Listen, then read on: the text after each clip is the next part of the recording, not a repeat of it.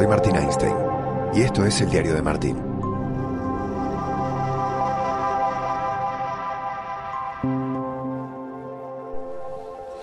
Buenas noches. Eh, acaba de terminar la seguidilla de partidos de esta semana en territorio español, con el Madrid, con el Atleti, con el Barça. Queda uno solo de pie, que es el Real Madrid en Champions League. Estuve en el Wanda ayer, en el Wanda Metropolitano, en una un encuentro tenso, visceral, con un estadio entregado y un equipo entregado. Lo destacable del final del partido de ayer es el premio, y no diría consuelo, es un premio muy importante, es que una hinchada y un equipo conecten de una manera tan natural, tan emotiva, ¿no? Como lo hizo la hinchada del Atlético de Madrid con, con sus jugadores que, de alguna manera, agradeciéndoles por haber jugado y entregado, haberse vaciado, ¿no? Yo eh, me quedé con dos sensaciones al terminar el partido, ¿no? Por un lado, que no... Yo le reconozco al, al Cholo Simeone muchísimo, ha hecho un trabajo brutal en el Atlético de Madrid. Es el técnico más ganador de la historia del club. Ha ganado ligas, ha llegado a finales, ha ganado finales. Ha elevado el nivel competitivo del club, sin duda. Pero me queda, digo, desde el punto de vista de una eliminatoria, y entendiendo que jugar contra el City es muy complicado, porque es uno de los mejores equipos del mundo, me quedo con el sabor amargo de que creo que el Atleti le regaló 90 minutos o más al City. Y es, hay un cálculo matemático simple, ¿no? Si tenés más tiempo, tenés más posibilidades de generar ocasiones y de marcar goles y de entender por dónde va el partido y de jugar la eliminatoria. Si jugás a achicar el tiempo, que es lo que hizo el Atleti, te queda menos tiempo para jugar, para desplegar tu, tus herramientas, tus armas.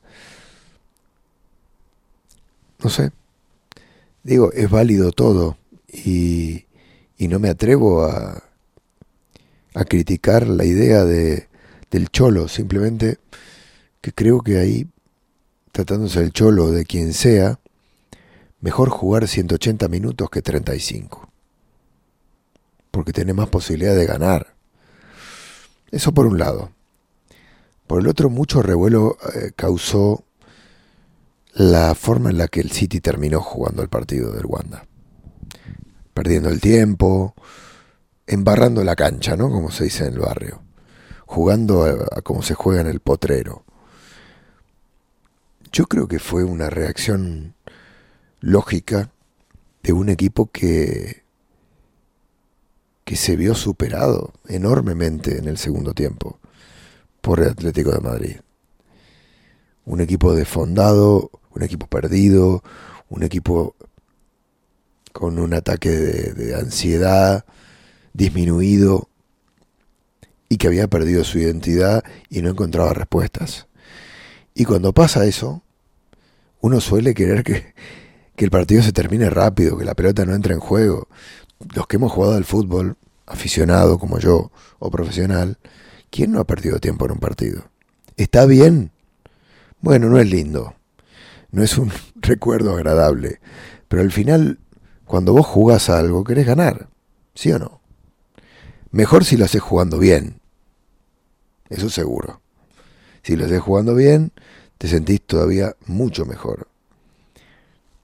Eh, me decía, hay una anécdota que te quiero contar. Yo recuerdo eh, hace varios años cuando Pep estaba en el, en el Bayern, no me acuerdo si fue el último año o el anteúltimo, jugaba, por ganar la liga alemana, la Bundesliga, y jugaba contra Atlético de Madrid la vuelta, eh, que fue el, claro, fue el partido que el Atleti se mete, fue la final de Milán, sí, yo creo que sí, fue la final de Milán. Sí, porque la de la anterior fue la de que ganan al Chelsea en Stamford Bridge, con esa gran actuación de Arda Turán. Mirá vos el tiempo que ha pasado. Me tocó estar en Stamford Bridge y también me tocó estar en el Allianz. Y en la cobertura, como iba a salir campeón, teóricamente, o podía hacerlo, el Bayern, fui a cubrir el partido de Bundesliga previo al partido de Champions que tenía contra Atlético de Madrid. Y le pregunté a Pep en esa rueda de prensa previa, porque yo quería que Pep me hablara, me hiciera un poco de una mirada hacia atrás, analítica, sobre lo que había sido la temporada para él, como si ya fuera campeón, pero todavía no lo había sido, lo iba a ser. Y, y Pep, yo le dije, bueno, el camino recorrido, lo importante es el camino, cómo ha jugado tu equipo, como para que no me diga, bueno, todavía no salí campeón. No, te puedo hablar del campeonato si todavía no gané. Eh, y él me dijo, no, no, no te equivoques. A mí lo que... Yo lo que quiero es ganar, me dijo Pep. Y luego en esa sala de prensa estaba Martí Perernau, que es su, un hombre muy cercano a Guardiola, un periodista brillante, que escribió dos libros sobre, sobre el método de Pep, uno siguiéndolo prácticamente a diario, viviendo con él en, en Múnich, y él me decía, no, no, es que Martín es así. A Pep lo que le gusta es ganar. Luego si puede desarrollar su método y funciona bien, perfecto, pero si no va a buscar otro método para ganar. Digo, en eso es, un entrenador muy práctico y, y, y, una persona muy ambiciosa desde el punto de vista competitivo. Y en esto yo creo que, la verdad, todos los que trabajan en la élite y sean de la idea futbolística que sean, Mourinho, Guardiola, Klopp, Angelotti, Emery, you name it, o sea, Pochettino, lo que les gusta es ganar. eso, ese es el... Y en deportistas, haciendo documentales, es lo mismo, es buscar la forma de ganar. Y algunos se sienten más cómodos con, con una mirada y con una visión y con una filosofía y otros con otra. Y no hay bien o mal, no hay esta es la mejor manera y esta es la peor manera.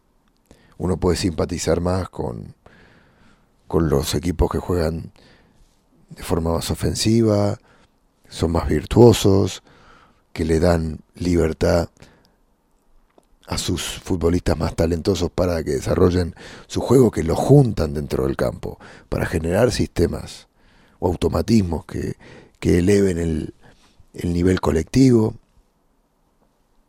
Y hay otros equipos más conservadores, más defensivos. no hay un fútbol correcto y un fútbol incorrecto.